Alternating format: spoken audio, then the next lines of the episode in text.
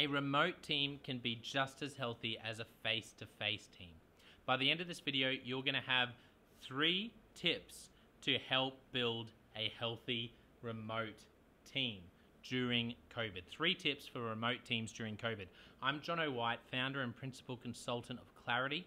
We work with leaders around the world and uh, would love for you to help us out and subscribe wherever you're watching or listening uh, so that you can stay in the loop and share this and like it so that others um, can also get our content on leadership to become the best leader they can be.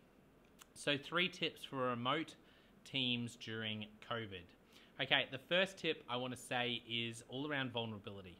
Just because you're not face to face doesn't mean um, you shouldn't have vulnerability. Now, if you're going, ugh, vulnerability, gee, that sounds like um, crying and, and, and tissues and trust falls. That's not what we're talking about. What we are talking about is this idea of, I'm sorry, you know what, this is an area of weakness for me.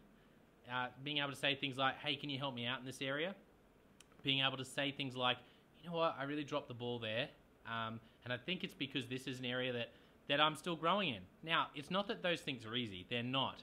Uh, Patrick Lencioni has a great saying around teams, and it's this it's it, in terms of building a healthy team, and this goes for remote teams like yours, building a healthy remote team is both uh, remarkably simple and possible, but it is painfully difficult. And that's where vulnerability comes into play.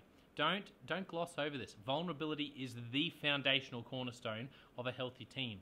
So, your remote team, you know, there are so many face to face teams that don't do vulnerability and trust well. So, why can't your remote team do vulnerability and trust really well. There are some really simple ways you can do that. I've got a bunch of team exercises if you look at my YouTube channel and other places around how you can do that with your team. And they work just as well for remote teams as they do face to face, honestly. Uh, so the first one is I want to encourage you in vulnerability. Um, the second thing for remote teams is to find creative ways to share your stories. Find creative ways to share your stories. I was working with a school leadership team recently, and I was chatting with them about how they are celebrating the stories in their school. And we were chatting about it, and it actually opened up a really interesting dialogue around creative ways to share digitally the stories, whether people are, are, are videoing themselves to share, people are writing. Um, you know, obviously, Microsoft Teams, Zoom, Skype, we're all using these things for our remote teams.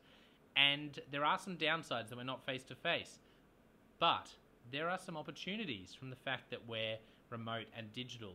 And one of those opportunities is that people are logging in and we can create a rhythm, we can build KPIs around sharing stories. Why sharing stories? Because there's nothing that articulates and captures vision, values, even the wins like a story.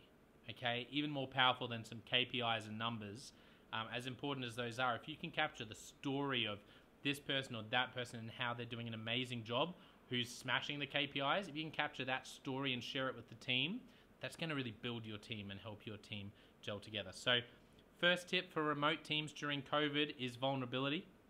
Second tip for remote teams during COVID is to share stories. And the third tip for remote teams during COVID is, is this I want to ask you what are your collective goals? What are your collective goals? I know you're not working face to face right now, but and, and I know each of you has your own KPIs. But what are your collective goals? Anytime you want to build a team, uh, I love what Patrick Lencioni says about the difference between a team, which is what you want to build, and a working group. A working group, well, that's like four four mates playing some golf you know what, and, and I'm teeing off, and then uh, my colleague, she's teeing off, and we get to the next hole. We get to the 18, and we compare, and I say, I shot this score, and she says, I shot that score. And you know what? We did we did the journey together, but we played our own games and we shot our own scores. That's not a team. Uh, that is a working group, but that is not a team. And if you want to build a team, if you're interested in tips for a remote team during COVID, then I would encourage you you want to be more like a basketball team. You want to be, whether you're face to face or remote, hey, if I'm playing offense and you're playing defense, we have one score. And a really practical way you can do that is through collective goals.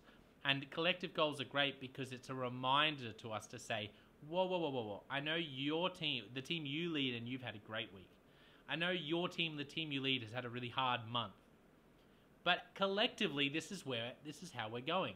And that's powerful because we want to get rid of the silos, get rid of the individual golf score mentality, and we want to have one score on the board. So we can say, you know what, guys, we're probably a bit behind.